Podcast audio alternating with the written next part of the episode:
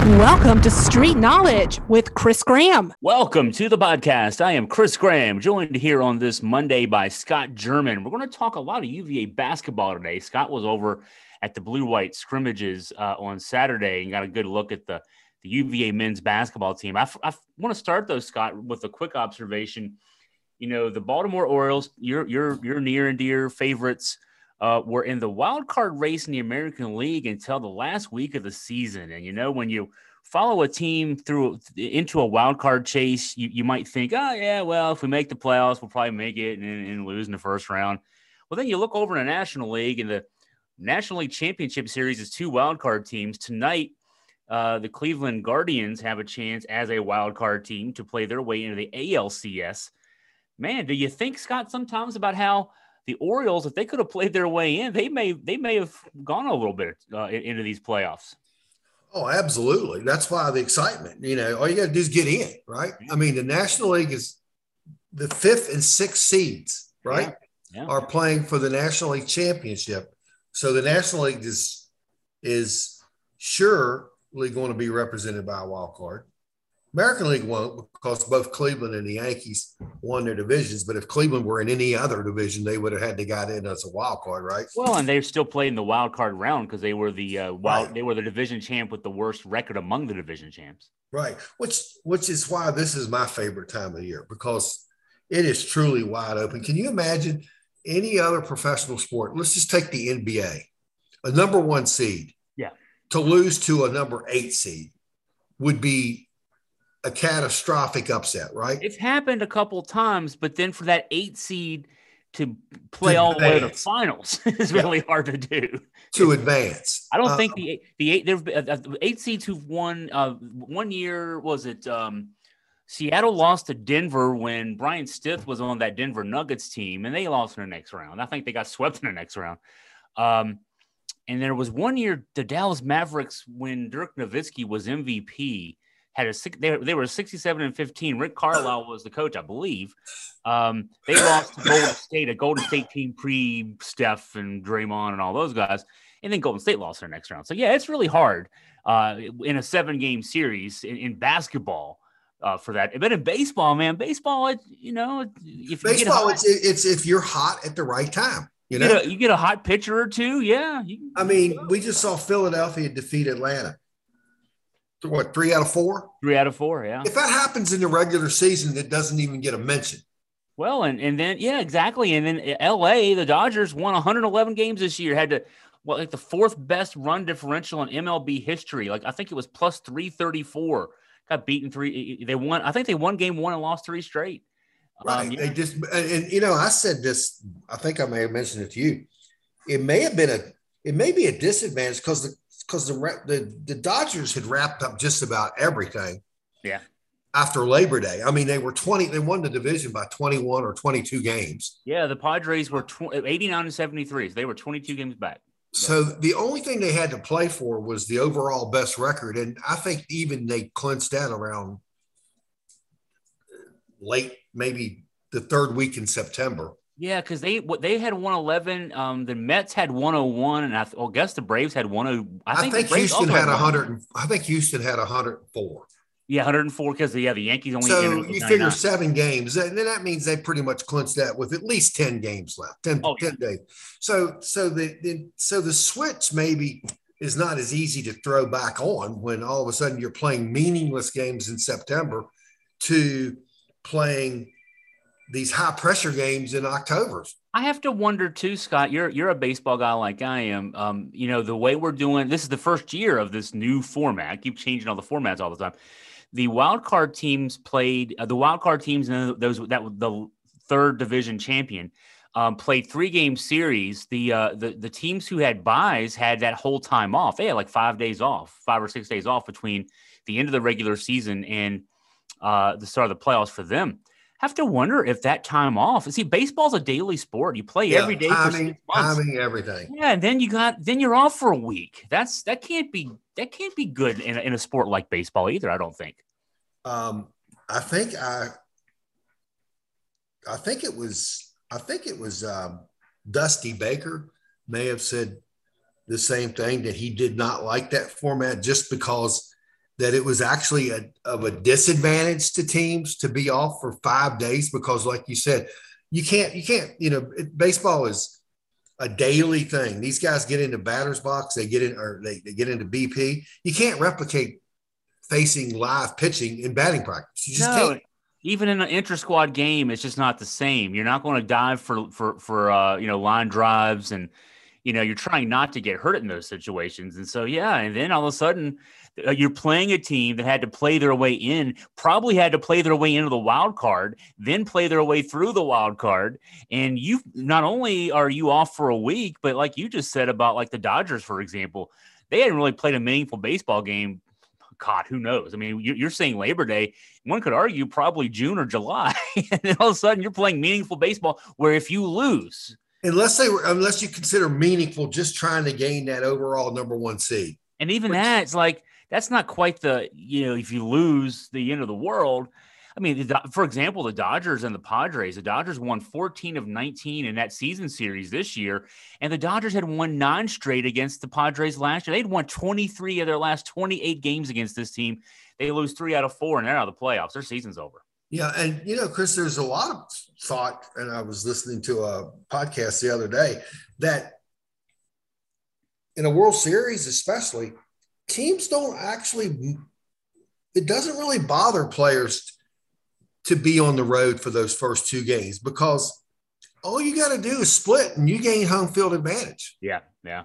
Yeah. So, and then get the jitters out. So, so playing uh, all, playing all season for that home field advantage doesn't do you know in baseball of the sports of the major sports the home field advantage in baseball is the least yeah it's by far. By far. I mean, in basketball, you know, you get yelled at when you're shooting a free throw. It's it's kind of hard to hear. We're in JPJ a lot. It's hard to hear.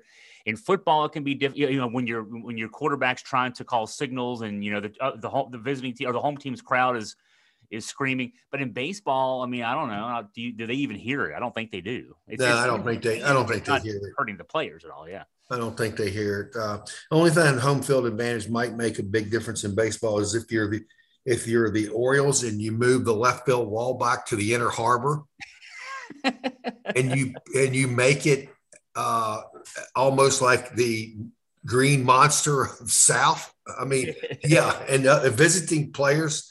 I was reading a story. Visiting players, they they they they took a lot of the comments. The first thing out of the visiting players' mouth was the common theme was "What the I only went to three games at Camden Yards this year, but uh, uh, well, I, we were at one and we saw one ball just absolutely rocketed off the bat. And in any other stadium, they saw they said any other stadium or 29 out of the yeah, other yeah. 28 out of 29 stadiums, it's three, four, five rows deep. And it was caught before the warning track in Camden. Oh, yeah. The first the first game I went to that weekend, um, the uh, first inning, there were three, two. The visiting team hit two, and the and the Orioles hit one uh, fly balls that would have been easy home runs in Camden Yards last year, but they weren't this year.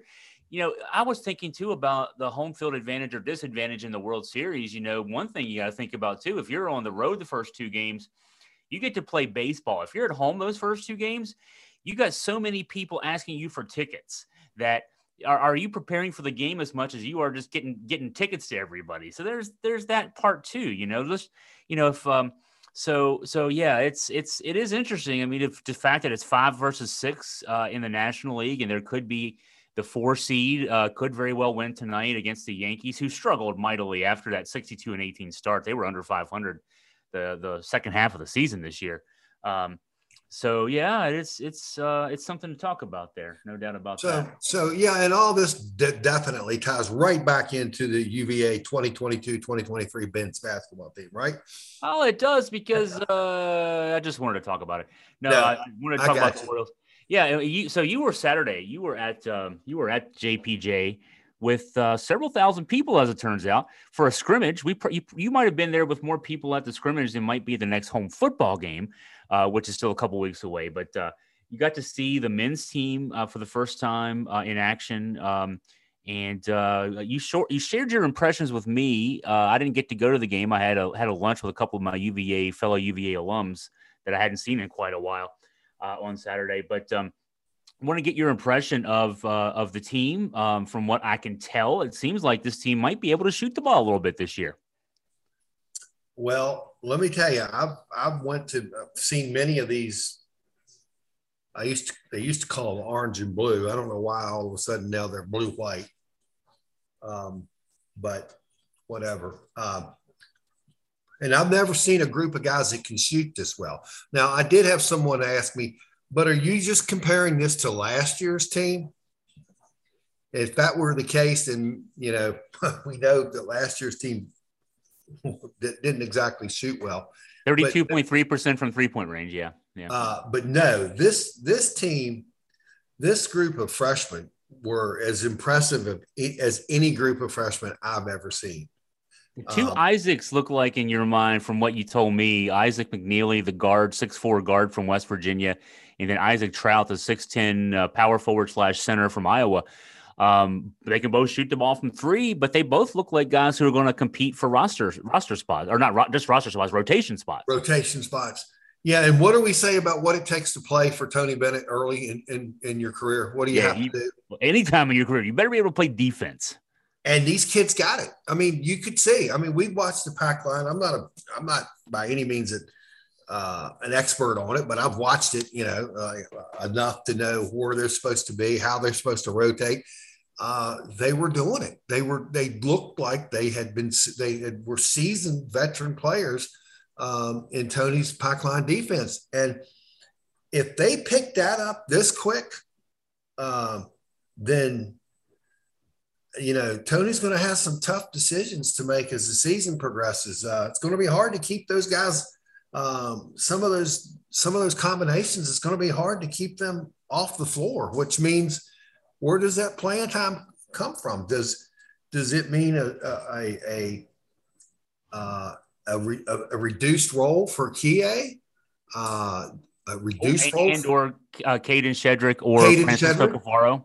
Yeah, well, I think Caffaro's uh, I think his playing time is going to all depend upon how much, how long Kadin can stay on the floor. Well, but Traudt too, you know, because now here's what I'll say. You, you said, you know, the, about the pack line defense.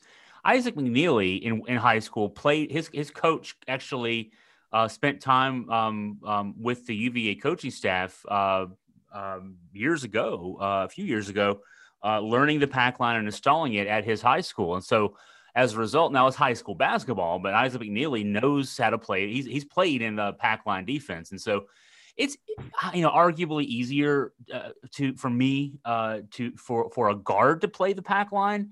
The main the main thing you got to do different than if if you didn't play pack line that you got to learn is instead of funneling guys towards the baseline, you know, you when, when you got a guy trying to drive the basket to you, you try to drive him baseline in any other defense, most other defenses, I should say um, using the baseline as an extra defender.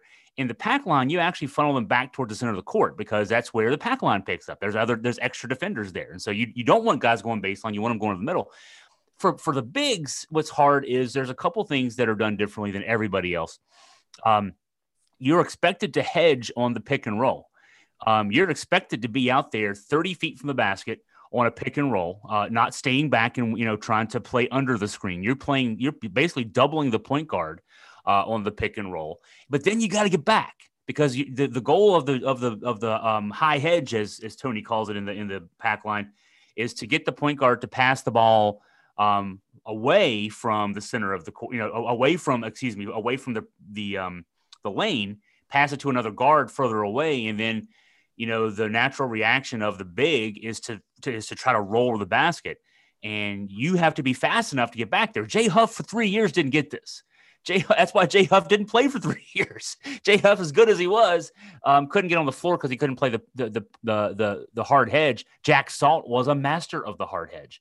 And so for isaac Traudt, his playing time is going to be determined on how he can do that and also the post to post double um, most teams double the post with a guard. You know, if you're if you, there's a center guarding the guy, uh, and then you have the you have a guard crunch down, and UVA doubles with another post guy. So you've got to be mobile. You can't you can't have lead feet, uh, and so um, that'll be the key for Traudt. But if he can do that, his shooting punch, Scott, you saw it. His offensive abilities are already better than anything we've probably seen uh, from a big. I'm guessing since Anthony Gill, maybe Mike Scott. Yeah, I would say you'd have to go back to get to Scott to to get a to get somewhat of a comparison. But you know, I kept watching. My first thought was seeing it, seeing how many threes were made. Um,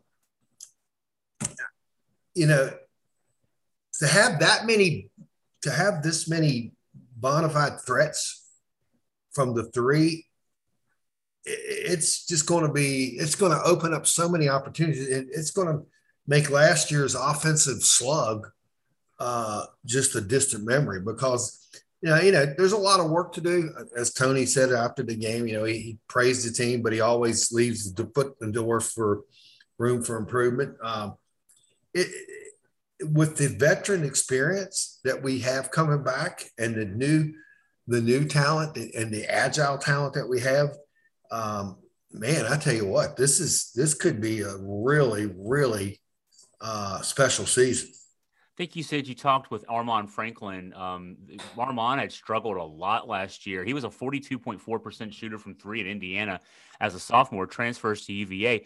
I think he finished up just under 30%, but he went uh, 12 of 23 his last three games.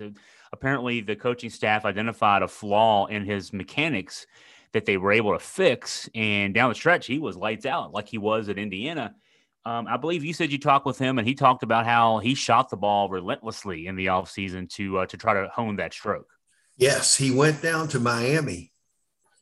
I'm not sure whether it was a uh, a camp or or what, but he had a lot of workout time with Justin Anderson, and he told me that he shot about 1,500 jumpers a day and um, working with that new technique that was kind of developed late in the season last year. Um, and he also just felt like he was more comfortable with JPJ talking about the sight lines. Mm-hmm. Now, I've never been in Freedom Hall or, uh, excuse me, um, uh, Indiana's basketball um, assembly hall. Assembly hall. Uh, but supposedly it was much according to Armaan, and he was not he he was not making this as an excuse. Okay, he just said it was a different background, different shooting. It was different lights to get used to. He never really got all that comfortable in JPJ until later in the season. So, um, yeah, you know, the, I think you're going to see the Armaan Franklin that we thought we were going to see when he came over from Indiana. That would be obviously key for this Virginia team. And so, to your question about um, the the minutes that Isaac McKneely may be able to steal. You know, Tony Tony will give his number his minutes out. You know, I know that you know people are thinking of traditional guard guard forward forward center, but the way Tony plays both offensively and defensively, it's almost like there's three guys in the backcourt and two forwards. So it's like three guards and two forwards, even though you know you'll still see them listed in certain ways, uh, like like traditionally. Um, Franklin is your three. Reece Beekman is the one. Um, then it comes down to does Kihei Clark, uh, you know, automatically start at the two? Does McKneely maybe sneak in and start at the two? Does he maybe start the season as the as the first guard off the bench with an idea that if he plays the way we've been hearing he play he's been playing in camp and also what you saw on Saturday and what he did in Italy as well, does he maybe is he being groomed for maybe being able to take over a starting role? Kihei didn't start as a freshman right away. He eventually worked his way in a starting lineup for that team in 2019 that won a national championship. So, I mean, if you left the arena, Scott, on Saturday, I think you were telling me you thought that McKneely could could be a guy who could start this year for Virginia. I do, but then again, who doesn't? Is it if he does start, which which I think he could? Does that mean Beekman or Kihei is comes off the bench, or Franklin perhaps, but or Franklin. I'll throw out there. I mean, you know, to me, um, you you know, Beekman and and and Kihei Clark are both uh, point guards um, who aren't. I mean, they, they can hit the three, but they're not guys you're going to run off screens to hit threes. you know, they'll hit it when they're stationary, when the ball's kicked out to them, that kind of thing. McKneely is in the line of he's a more physical Kyle Guy, perhaps. He's 6'4, he's 200 plus pounds. He's, he's physically stronger and he's two inches bigger. Um, can get to the rim certainly. Uh, Kyle Guy was uh, was pretty much a perimeter guy. Occasionally, could get to the rim, but not he wouldn't. You know, you it was he would do that every once in a while just to keep defenses honest. McKneely can get to the rim and he can throw it down. when he needs to. Um, so if you're thinking, hey, I'd like to have as many weapons on the floor at one time as I can, point guard, then McKneely, then Franklin, and then your front court. I mean, that's going to give you your best offensive weapons. And you know, honestly, if if you're thinking of you know Beekman, and, and no offense to Kihei Clark, but Beekman is a borderline NBA talent. If he can just develop consistency on the offensive end in terms of being a scorer, he's got he's got everything else. He's a great defender. He's a great penetrator, creator um, uh, as a point guard. Um, if he can finish more at the rim consistently and then also hit some threes occasionally just to keep defenses honest, he's your better option at point guard. Maybe Kihei Clark eventually with this team becomes your backup point guard. Still gives you 20, 25 minutes a game as a backup point guard.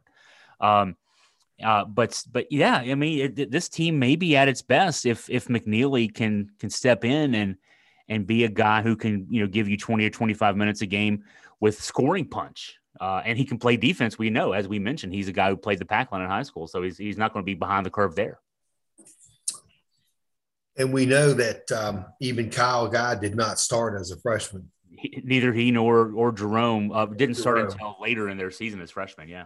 But but here's the here's the thing: if there, if if McKneely is good enough to be a starter, then I believe that it's going to come at the expense of Kihei Clark. Mm-hmm. And and here's why: How do you take possibly the best defensive player in the country off the floor in Beekman. Yeah, yeah. I think that's going to be the that would be the decisive factor is that Beekman is head and shoulders a better defensive player than Kihei Clark. Yeah. Um, so if McKneely is good enough that he gets a start, I think you do see TA coming off the bench. And you know what? I believe, I think we talked about this, you and I may have, but I also talked with some of our colleagues and uh, in the uh, media in the media that this had to be a conversation that Tony had with Kie about coming back. In that you have, to, you know, you're welcome to come back. I know Tony wanted him to come back. Kie's parents told me they welcomed him back. Yeah. Um, we knew that before anyone else did when it was all speculative whether it was whether Kie was coming back or not. We knew it that he was coming back. But I can't believe it that wasn't part of that conversation in that you're welcome to come back, but there's no guarantee you're going to be a starter. Right, right. You may have to take a role uh, off the bench and being sort of a coach in waiting.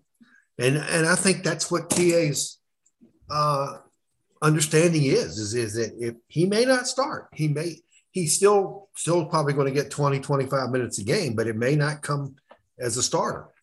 Well, let's do some math here. If we're saying there's three backcourt spots and we've got Beekman and Franklin penciled in as starters, maybe maybe an ink, we'll put them in as starters.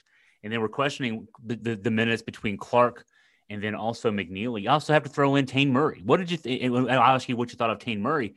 And then Leon Bond and Ryan Dunn are also going to be backcourt guys. They're more threes, but they're still going to be in those minutes. So you got 120 minutes. You got three positions times 40 minutes. That's 120 minutes. Let's go ahead and throw out. Okay, if you're if, if Beekman's probably going to play 30, let's say 30 to 32 a night. Franklin probably 30 to 32 a night. Let's just say 30 for the sake of argument. That's 60 right there of your 120. You got 60 more minutes to give out. Um, you got you got Clark, you got McKneely, you've got Murray, you've got Bond, you've got Dunn. That's five guys. Um, he's not going to play all five guys, five of those guys it's likely going to be Clark, some combination of Clark and McKneely, and then maybe Murray. But yeah, all of a sudden you got 60 minutes to divide up for those three guys. That averages out to about, you know, I mean, you know, a couple guys getting 20 to 25 and maybe Murray getting 10. Your thoughts there, Scott? Because you, you were there Saturday again. What, what, did you think of what did you think of Murray? Did, do you think he's playing his way uh, into a rotation role? Last year he had a rotation role briefly and then lost it before the, the, the first of the year. I wrote somewhere and I found it. I don't know how because I got a cluster of muck of papers here. I was writing those very numbers down about playing time to try to figure it out using analytics. Okay. Yeah. I had Clark at 30 to 35, but I don't know. You know, I don't I don't know. Beekman 35, Franklin 25 to 30, uh, Gardner 30, and then between Cedric and Poppy, maybe uh, between Cedric and Poppy, 40. Um, so that doesn't leave a lot of time for, and we haven't even talked about Vanderplot. Is it Vanderplas? Vanderplas, yeah. Well, we're, we're, still in the backcourt now. I'll, I'll give you the, the backcourt. I, I, but to answer your question about Murray, I, I think he's improved. He looked a little more. He looked a little confident, bulked up. I'll tell you that. Looked stronger, but he could just be a casualty of of minutes and how many so, solid options to, Tony has. Sorry, but you know. Beekman averaged 35.1 minutes last year. Armaan Franklin 29.5. Now Clark averaged 36. Um, there weren't there weren't a lot of options back there certainly last year. Um, Kody Stattmann averaged 15.8. He's obviously gone. If we just give, I, I don't know if I don't, I don't know that that Tony, with the depth he has this year, is going to, is going to want to play a guy 35 minutes a game every night. Um, I'm thinking more of the 32 to 35 and, and, and, probably averaging more like 32 or 33 a night between Beekman Franklin. That still leaves you again, it's like more like 55 minutes to divide up. I can give you I can give you Clark getting Clark and and and and, and perhaps McKneely giving you 25 each. And then that leaves a few minutes, maybe for Murray, you know, five minutes here, a couple minutes in the first half, couple minutes in the second half, um, just to give those guys a rest. But he Tony will like to he, he plays eight man rotation. We're still in the backcourt. Um, four guys getting the bulk, a fifth guy getting a, a, about five to seven, and, and Murray averaged seven point seven last year. Thinking the front court, then you you bring up uh, ben Vanderplas. He's he's a he's a natural four. He's a natural power forward. So is obviously team's leading scorer and rebounder from last year, Jayden Gardner. Vanderplas comes in from Ohio U, where he averaged double digits in scoring. He was also a, a close to seven rebound a game guy. Then you got Kadin Shedrick. Then you got Francisco Caffaro, who split time starting at the five. Then you got Isaac Traudt. There's five guys competing for 80 minutes there. Gardner, let's put in. He, Gardner last year averaged 32.7. Let's put him in for that. You got 48 minutes left to, to uh, divide among four guys. Um, how do you see things playing out there? You know, I, I, I think my my default answer to everything is who who picks up the defense, who picks up the pack line the best. Um, you mean between really Vanderplas and Traudt, maybe because those right, are the two newcomers. Right, between Vanderplas and Traudt. I, I really like Vanderplas offensively. I didn't really pay a lot of attention to him defensively. Um, offensively, he's got great hands. He's he goes to the basket. He he he's a good closer. You don't you don't want to close your eyes and and and just hope that he doesn't fumble it away. He's aggressive. Um, and he also looks like he should play for Gonzaga. he is a typical uh, Gonzaga looking player. Uh, you know uh, what's interesting about him too is he's a guy that could have almost literally gone anywhere he wanted to from the transfer portal. I mean, he was he's that good. He's a double digit scorer. He can hit the three. He's like a 33% shooter from three at that size, which which makes him a very very dangerous guy. You can't really you can't guard him with a big. He'll take the big outside and shoot threes. You can't necessarily guard him with a smaller guy. He'll take him in the post and score him that way and he rebounds and he plays defense. So, you know, on, on, the one hand, he didn't come to Virginia to sit on the bench, but he's going to he's to be a bench player for this team because he's not going to supplant Gardner. I don't think he's he's got the mobility to be a, a, a small forward in this system.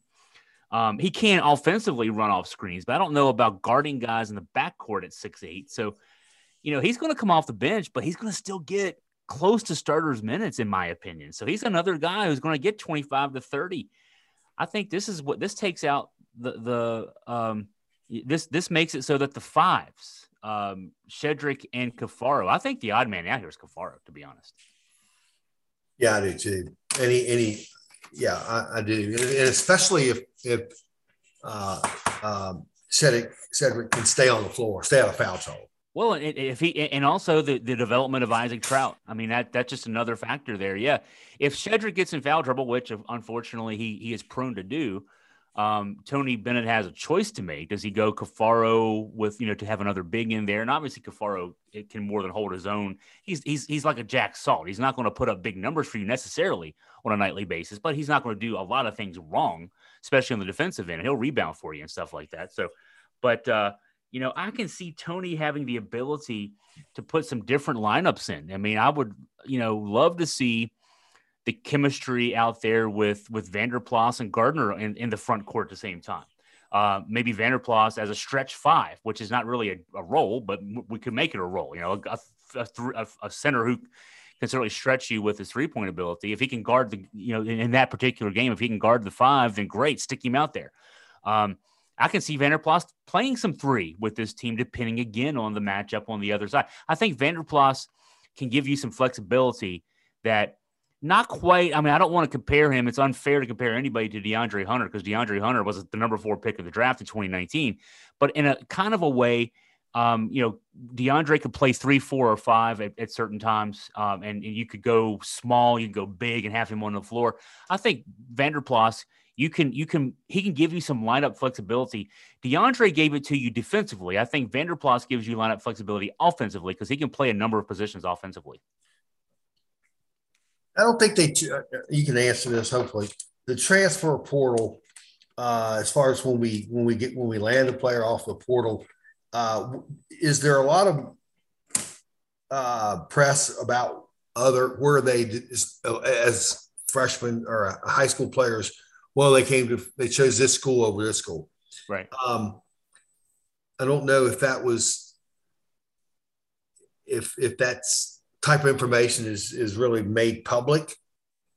But alluding to what you said about Vanderplas having many choices, um, one of those choices I learned from an from a very reliable source was North Carolina. Okay. Now, what transfer had a major impact on North Carolina last year? Uh, yeah, I've been comparing him to Brady Manek since the second he committed to Virginia, and even when it was just talked about him thinking about Virginia. Oh yeah, he's he's a he's a big guy like Manek was. We saw Manek, and we we we saw both these guys in NCAA tournaments.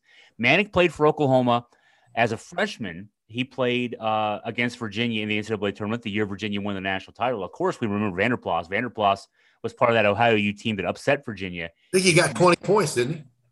Uh, I think he had 17 points, eight rebounds, but he certainly was a guy that uh, helped them win that game. Unfortunately for us at that time. So there's a lot of people that said Mannix was one of the major reasons Carolina was in the Final Four. Right? Oh, no doubt. No, they're not. They don't. They might not make the tournament without Brady Manek. So, yeah, I mean, no, uh, Ohio University is not Oklahoma.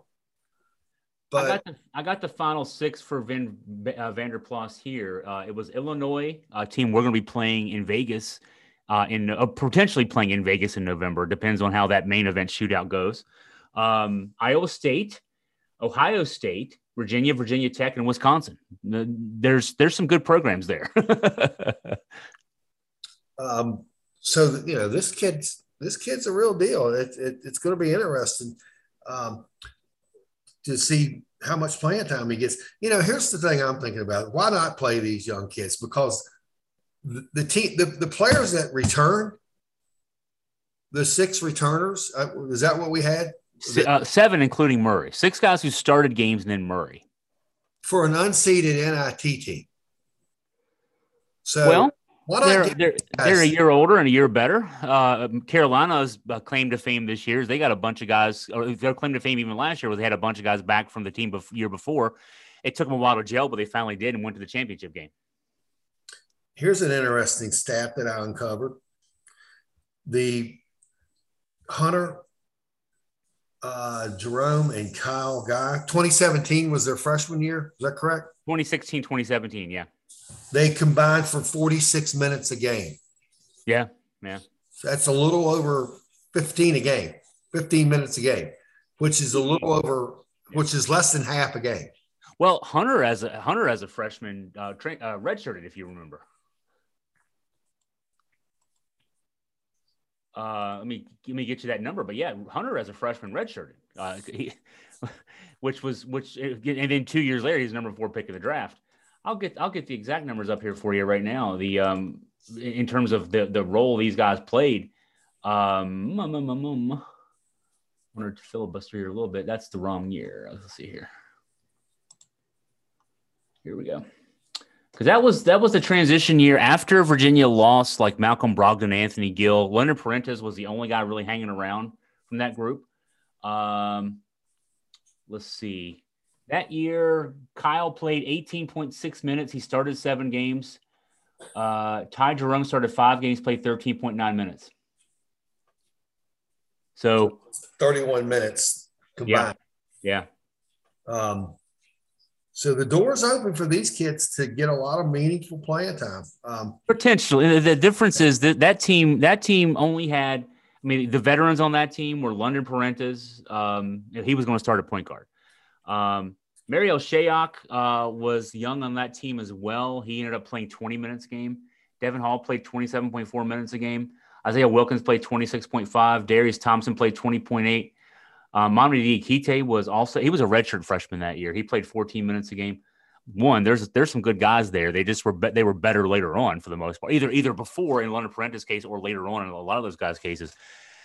This year's it's going to be it's going to be hard for the the young guys to break in just because there are six established guys um, who are back. I, I don't want to count Murray as an established guy He's a sophomore who played 7.7 minutes per game last year. He's just he, he's a guy who's back and he, who's competing for rotation minutes. But it's hard to say that you know Isaac Traudt or Isaac McKneely, and, and those guys will get minutes. It's hard to say that Bond, uh, that that Bond or Dunn, as good as they are, and we're hearing a lot of good things about them, but as as good as they are, that they're going to even have a chance really at at rotation minutes here, just because there's so much else back. I want to ask you a question that seemed to be a some thought last year about Beekman and Clark. Mm-hmm. Um, do you see what what what do you feel about the the ongoing debate about is Clark eating into Beekman's minutes, hurting his game? um, hurting his development. How do you see that? Where do you stand? Well, he's not eating into his minutes because last year they had to play them both because there was really nobody else to play in the backcourt. Yeah, and we weren't available some of those games, so yeah, they we weren't available. Yeah, us. No, the uh, as far as his development, um, I can see some of the argument that is being made. At least I can see why people would make it in that they're both point guards, and um, you know, and and and if you have a guy, and, and if you have a guy like Clark who won a national title, um, it's hard to say, okay, I'd rather Beekman be my point guard. But on the other side of that, uh, uh you know, a lot of the of the hatred for Kihei in the fan base. I don't want to call it hatred. It's not like, you know, they're they're necessarily putting Kihei posters up in their bedrooms and throwing um, darts at it, but I mean, you do you do hear from the fans. You see him on message boards and social media. Why is Kihei, you know, doing this? Why is he doing that? Why is he, you know, the guy that runs the team? It's because, honestly, I, I think it's because Beekman hasn't decided to grow into the role. I mean, I, I I've been saying for a couple of years that this young guy Beekman is an NBA talent. He just needs to grow into that, and he hasn't. He hadn't to this point. He hasn't done it yet. Yeah, um, the switch just hasn't turned on offensively for him. And if and if he's not going to do it, and he's your point guard, you know, if if you have him out there with Isaac McKneely and Armaan Franklin, and then Beekman decides to be the very meek Beekman that he can be at times, you know, guy who just blends into the to the background. He's like wallpaper at times. Um, if he's if he's your point guard and he's wallpaper, then who's running the team? And so last year, when when he would deflect somebody had to step up. And Kihei Clark, there's one thing you can't say about Kihei Clark is he's afraid of anything. He's 5'9, he's 150 pounds, dripping wet, whatever he is, but he ain't afraid of nothing. And um, so, you, you, know, when the team needs somebody to step up, drive the lane, uh, try to try to create something, uh, either for himself or for his teammates, Kihei Clark uh, will do it. If Reece Beekman had Kyle, uh, excuse me, if he had Kihei Clark's want to, Reece Beekman would already be in the NBA. He wouldn't even be at Virginia anymore because if he if he had the the, the, the heart, Yeah, the, yeah, the balls, the heart and courage, basketball wise, not talking about his personality or his life, just in basketball on the basketball court. If he had the heart and courage that Kihei Clark did, with his talent, he he's an NBA player. So it, we hope he shows that this year to a point where Kihei Clark is the backup point guard. Right, um, and and Kihei Kihei for as much as we love him, he has no hope he has no chance for playing in the NBA. Well, he's he's six inches shorter and a lot smaller than you know he's going to be than than Reece Beekman. He, you know, and, and Beekman, he'll do that thing once a game where he'll just drive the lane and dunk over two seven footers, and you say, why didn't he do that more often? You know, he he stands out on the perimeter and passes the ball instead of he doesn't even create for teammates a lot, and then. He'll, he'll throw it down, or he'll have a game like he had, he had 20 against Clemson. He had another big game against Syracuse and then he'll go three or four games and doesn't shoot the ball. Um, if if Beekman steps up and is Beekman, I don't, I don't. So I don't blame it. You, the question was, is Kihei holding Beekman back? I think the answer is Beekman's holding Beekman back. Yeah, yeah, I agree. I agree. Uh, I mean, he's got to have that that want to. And he's gonna have that killer mentality that God love him. Kihei's got it. He just don't have the body to execute it very well. If Beekman had that attitude, man, he'd be you know he'd be throwing down on guys. He'd he'd be he'd be dangerous out there um, offensively. And then if he's out there creating with what he can do, because one, nobody can guard him one on one. If you're if you're I can just see him in a one on one tournament on a on a court like at the old Dell, which doesn't even exist anymore. Nobody could guard him one on one he would get to the basket every single time. What happens in a team game, though, is you also know he's reluctant to shoot the jumper. He's not confident in it. He made 30 some percent last year, so he got better at it. But um, you sag off him and say, All right, I'd rather you shoot 30% from three than run by me and lay it up or dunk it on me. Um, if he could just, if he could get to like 35, 36, 38, 40% from three, he's unguardable. He's yeah, I mean, another argument there. The, the good Reece yeah, is that he's our best player. Oh yeah, he's our best defender. He's he's our best point guard. Wish he was a better three point shooter, but uh, he does everything else uh, exceptionally well. Um, and if this, you know, I'm just just talking through this and looking back, thinking back to what I saw on the floor Saturday. Um, I think our best lineup eventually is going to be McKneely and and Beekman and Kihei coming off the bench as a third guard. Yeah, well, the, the fourth guard even if you or if you fourth put, guard, excuse me, put McKneely if you put Beekman at point, McKneely at two, Franklin at three. There's your there's your best. I mean, there's theoretically your best backcourt. You got two shooters. Um, uh, you, and one of those shooters, McKneely, can get to the to the rim himself. Beekman as a point guard can get to the rim. Um, and then you've got Beekman as a guy who can get around his guy, who can create for. And, and, and so I'll put in the front court my best lineup, not necessarily my starting lineup, but my best lineup.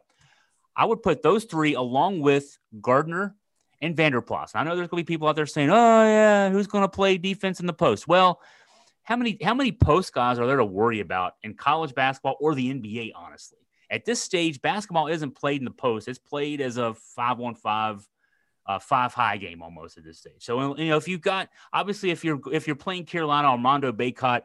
yeah, you got to have Caffaro and and, and um, Shedrick in that game a good bit. You can't you can't put Gardner and um, Vanderplas on Bacot. Bacot ain't as alive as it was last year. But most games, your best lineup is going to be uh, Beekman and then McNeely and then Franklin and then Gardner and then Vanderplas. And at that stage, Beekman drives a lane. He's got four guys to, to who can hit threes. Um, two of them being big guys.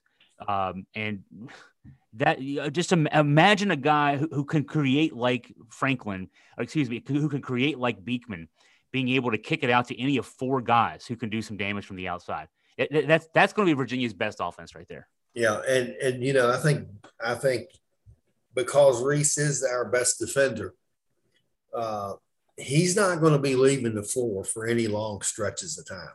Well, him and Franklin are both. That's the thing that frustrated me about last year's team. Defensively, it was Tony's worst team since his second year at UVA, you know, and when he was still playing with Dave Leitao's players.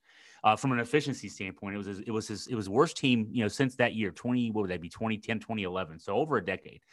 But you look individually at the guys. Um, you know, Beekman obviously was he should have been ACC Defensive Player of the Year. Clark has always Clark earned his minutes as a freshman as a as a defender. Franklin physically is a great defender. Gardner Gardner held Paolo Banchero twice to single digits, the number one pick in the draft. He held him individually to single digits twice. Shedrick is an elite shot blocker. Caffaro is is a position defender. He's Marco Jack Salt. He's not going to wow you with anything, but he's never out of position. And then somehow that group those guys playing the bulk of the minutes was the worst defensive team we've had since 2011. Um, what that tells me is that you know there were a couple guys, Gardner and Franklin, were new to the system. They were all new to each other because you know all these guys were stepping into roles. This year, with those guys um, being the bulk of your minutes, Vander Plas coming in, he's a great rebounder. You got a guy in McKneely who's going to play some minutes, who's played the pack line already this is going to be a, a, it's going to be a better offensive team, but it's going to really be a better defensive team for Virginia. Yeah, and you know, defensive, you know, you grow up too. You know, players get more experience. They hopefully, you know, a little bit more playing time, a little more experience off season. Um, if Shedrick can learn to to to hedge without picking up these little silly fouls that we see, uh, and you know, I'm talking a silly foul when you foul somebody 20 foot from the basket. Yeah. Um, the, this the sky's the limit on this team. Yeah. If he yeah. if he can stay out on the floor, and because uh, we talked about it, he doesn't need to be a scorer, a, a prolific scorer. Um, he's he's that defense underneath the basket. He's your shot blocker. He's your he's he's a deterrent underneath there, and his problem last year, we saw it all season long, was he just couldn't stay on the floor for long periods of time. Yeah. Yeah. So, question I got a, about uh, at the ACC media uh, event last week, a friend asked me this, asked me what I made of this. Uh, they were talking to Georgia Tech coach Josh Pastner, and he has he had a comment that well, North Carolina may be preseason number one in the nation, but Virginia's number Virginia's the best team in the ACC. Mm-hmm. Did you see that comment? I did. Oh yeah, I did see that. Yeah, yeah. Uh, and friend of mine said, "What do you make of that?" And I said, uh, "Sounds like he's lobbying for a job on Virginia's staff when he gets canned at GT." Uh, so I don't know if he's still on the hot seat. I know he was last I know he has been off and on on the hot seat. I don't know what his current status is, but uh, he's always been very uh, complimentary of UVA. But this particular case, I'm not sure if he was wrong. Yeah, I, I, I can see the point. I mean, I think that there's three clear teams who are the best in the ACC, and the AP pulled out today only had three ACC teams in the top 25. Uh, Carolina number one, Duke number seven, because Duke's name is Duke, and Virginia was number 18. So, I mean, from the national standpoint, the national writers, uh, they like Carolina because they were in the championship game last year. Uh, they like Duke because Duke's name is Duke. And, um, you know, recognition that Virginia should be in the top 25. And so they put them at 18. Um, you know, I think the argument for Virginia, I mean, the argument for Carolina is they got a lot of guys back. They lost Brady Manek, which is which is a big loss. He was a difference maker for that team. But you know, you got a lot of guys back. You got Caleb Love, you got uh, uh Armando Bacot, as we mentioned. Uh, you know, Leaky Black's back as he's there. He reminds me of Cornel Parker from way back in the day from Virginia, uh, a guy who's not going to do much uh, offensively, but is a lockdown guy defensively at six seven, can guard a lot of positions. Um, you got you, so you got some guys back there. Um, I don't know that they have the depth though that Virginia's got. Uh, Virginia has a lot of guys back. Yeah, they were 21 and 14, played in the NIT last year. I think we all could um, easily argue, though, that what the ACC did in the NCAA tournament, um, 14 and 5 record, Jim Boeheim went off on this uh, last week at his media day. Actually, not even the AC, ACC media day, but his own Syracuse media day. Um, we got kind of shafted as far as the NCAA tournament is concerned. Wake Forest didn't get a bid. You know, Virginia was 12 and 8 in the ACC.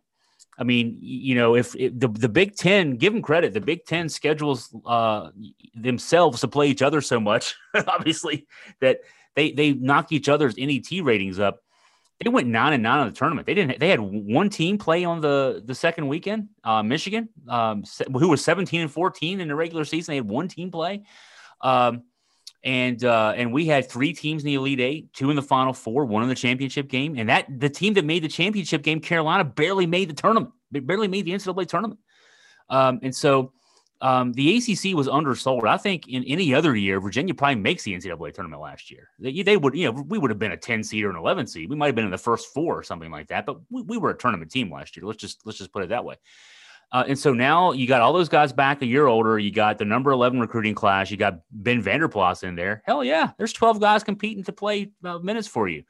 Duke's got seven freshmen and four grad transfers. They have one guy back who played any minutes for them last year, any appreciable minutes for them last year, point guard Jeremy Roach. So um, those are the three best teams.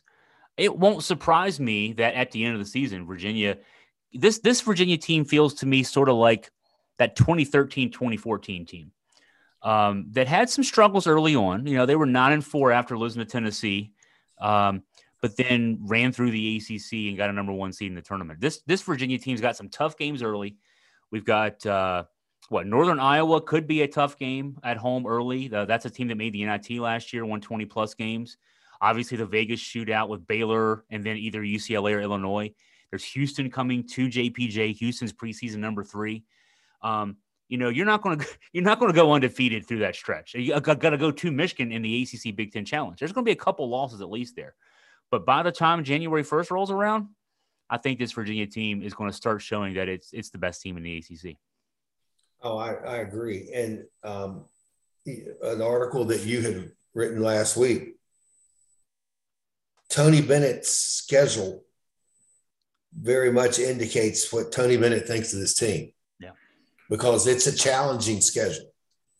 I mean, you just named it. Um, in addition to the ACC gauntlet that we have to run, uh, Houston, um, Michigan in the Big Ten Challenge. Um, is it Illinois?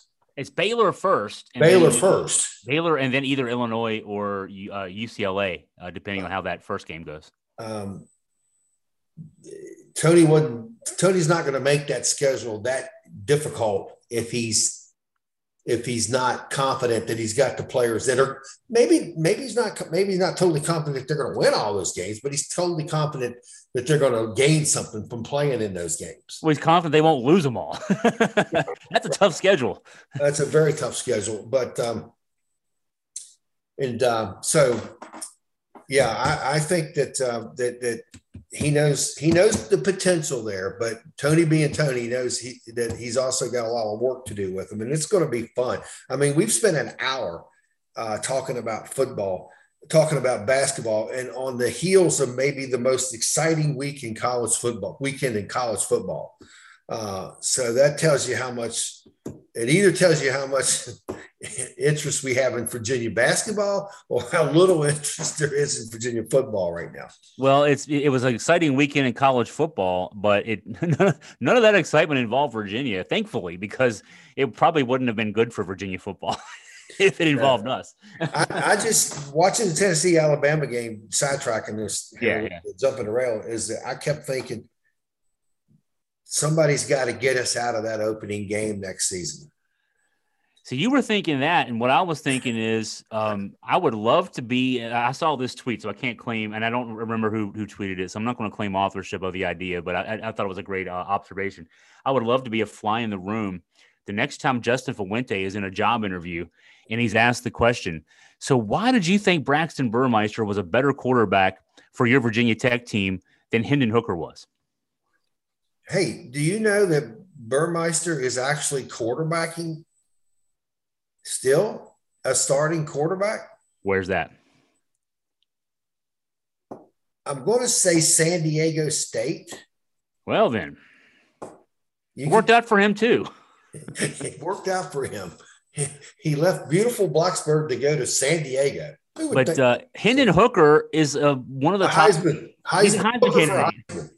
And then and then the uh, receiver who had I, I, don't have the guy's name in front of me. It would take me too long to find it. But uh, the receiver who had six catches, 207 yards, five touchdowns for uh, Tennessee in that game.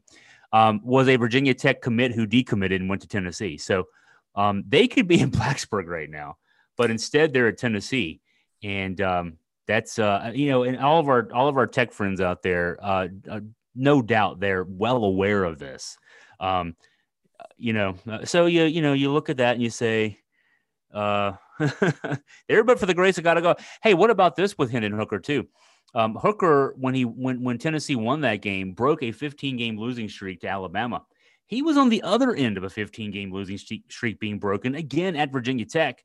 He was a starting quarterback that uh, lost to Virginia for the first time in you know after a 15 game Tech winning streak over Virginia. He's been on both ends of the spectrum in his college career, hasn't he? Yeah, well, and uh, it, it, it just shows, I guess, that he maybe wasn't coached right, used right, etc., developed right at Virginia Tech. Also, there's this little nugget: Josh Heupel. Uh, uh, maybe we can start closing with this because we're we, this this is this is my thinking about football. Josh Heupel got the job at Tennessee. Tennessee, before Josh Heupel was offered the job, was interested in Tony Elliott, who turned down being interviewed for the job.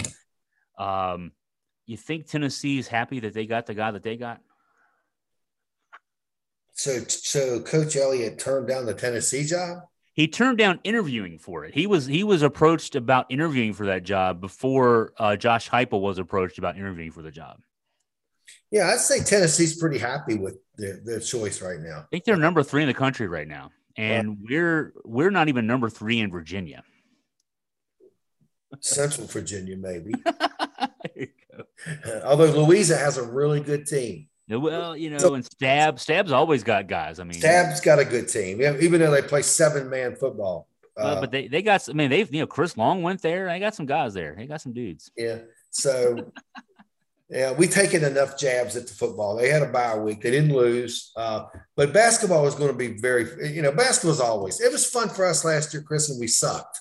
Yeah, yeah. It's and we had we, we, had a great time. And you could tell the atmosphere in JPJ. Somebody said, somebody remarked, "Oh my gosh, look at this crowd! Look at this crowd!" And the, the comment was, "They they're just starving for a quality product," and, and that's truth. I mean, yeah, they you know, and they and you know what? There was that many people there. There really wasn't a whole lot of, of overflow crowd come in when the men's game started. They were there was almost that many people there uh, during the women's scrimmage.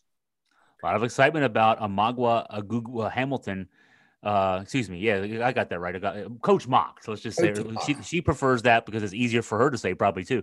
Uh, but yeah, she's got three five star players on this roster. I mean, damn. And uh, she's recruiting great for the next couple of years.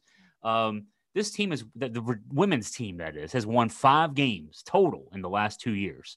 Um, they will do a lot better than that this year. Chris, she, Coach Mox, I watched her doing the men's scrimmage, was signing autographs and talking to fans the entire game, posing for pictures, talking to young girls. Um, she's doing all the right things. Uh, I'm not going to. I'm not going to say we're going to be on track to be the UVA of Dawn Staley and, and, and Tammi Reiss and the Burge twins. Uh, uh, but she's doing the right thing. And it's, you know, UVA has a lot to offer women's basketball, and there's a lot of great players in state. You can't tell me that if Coach Mox was here when when Sarah Brunelle was a senior or junior, senior in high school, she wouldn't have played in Charleston. The oh, place yeah. was packed. I understand the lower bowl is sold out of season tickets for uh, this year for women's basketball. I was at two women's games last year, Chris and I knew the other fans that were there personally. yeah. Well, I mean, I mean, there was maybe 200 people in JPJ.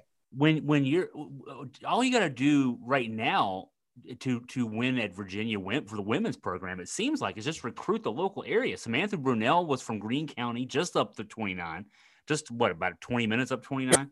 Um, she's got um, north. Kymora Johnson uh, is from Stab from St. Anne's Belfield. She's a she's a number 25 recruit next year in the country.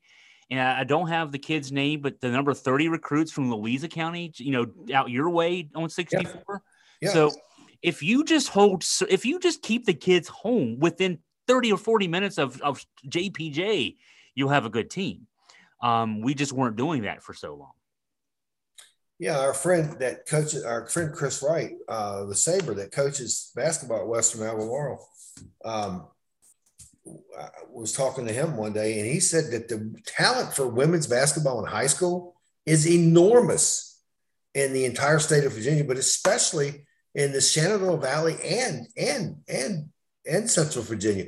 Uh, there's been a lot of talent over in the Shenandoah Valley um, didn't Carolina have a player from Fort that they that they got? Yeah, that was a, that was back in uh, the '90s. Yeah, Heather Claytor from Fort Defiance played at Carolina for four years.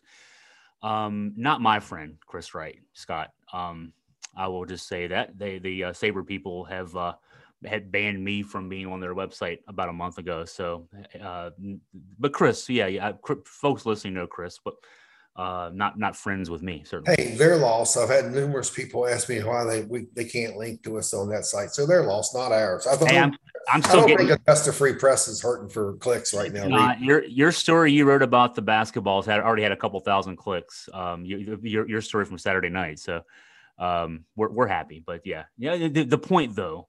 Uh, is, is right that there's a lot of talent uh, in the local area, just in the local area here, not even including then stretch out to Richmond, D.C., uh, Hampton Roads. Uh, you know, yeah, uh, you know, basketball, men's basketball. I mean, you don't you don't make a living recruiting your home base if you're a Power Five, but you know, Virginia certainly can. The Virginia women certainly can, and um, so the job Coach Mox is doing there is is great, and uh, you know, hey, we we I, I think we're going to make some women's games this year. That'd be the first time in years that uh, we'll have covered we'll cover some women's games. So there's no doubt we're going to cover some women's games this year. I want to see what she had she can put uh, on the floor with the, with this group. Yeah, well, I, I like her already. I like her personality. She's she's outgoing. She's really dynamic. Uh, she's the opposite of what we had here. That's for sure. I won't go any further than that. But uh, yeah, uh, we won't speak ill of the dead. So it, actually, Tina Thompson, she got a job. She's a scout for the Portland Trailblazers. She's doing fine. Uh, you know, she's she's moving on. Buster Posey is now, I think, with the Bullets or the Wizards. Buster Posey.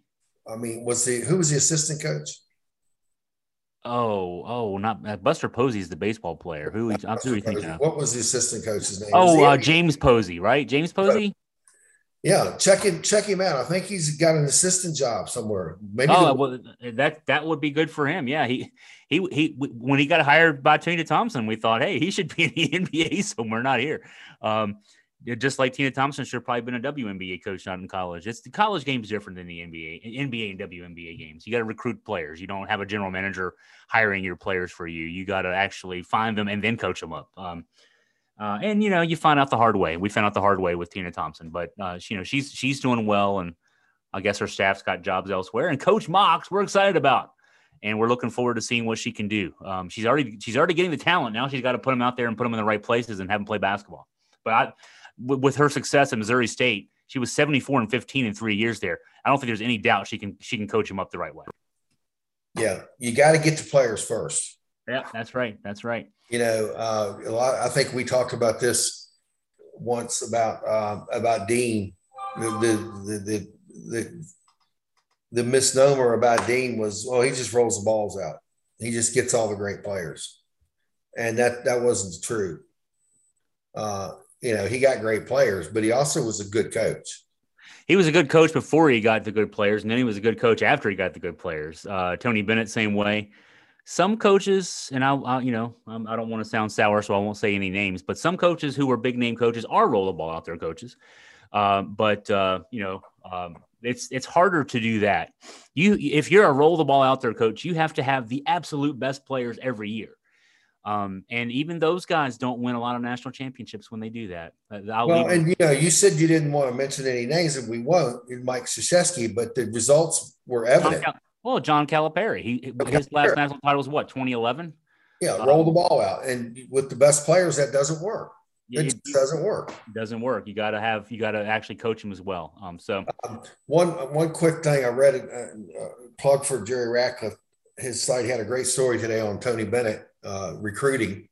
I don't know if you read that yet. I did. I did. Yeah, I saw that. Yeah. Uh, but a great story, great great article by Jerry about Tony's uh, philosophy on recruiting and man, spot on on Tony Bennett. I mean, you couldn't have, uh, you couldn't have pin, pegged that any better because you know Tony recruits. He tells the crew, he tells the kids what they what they need to hear, and he loses some because of that. That's right. That's right.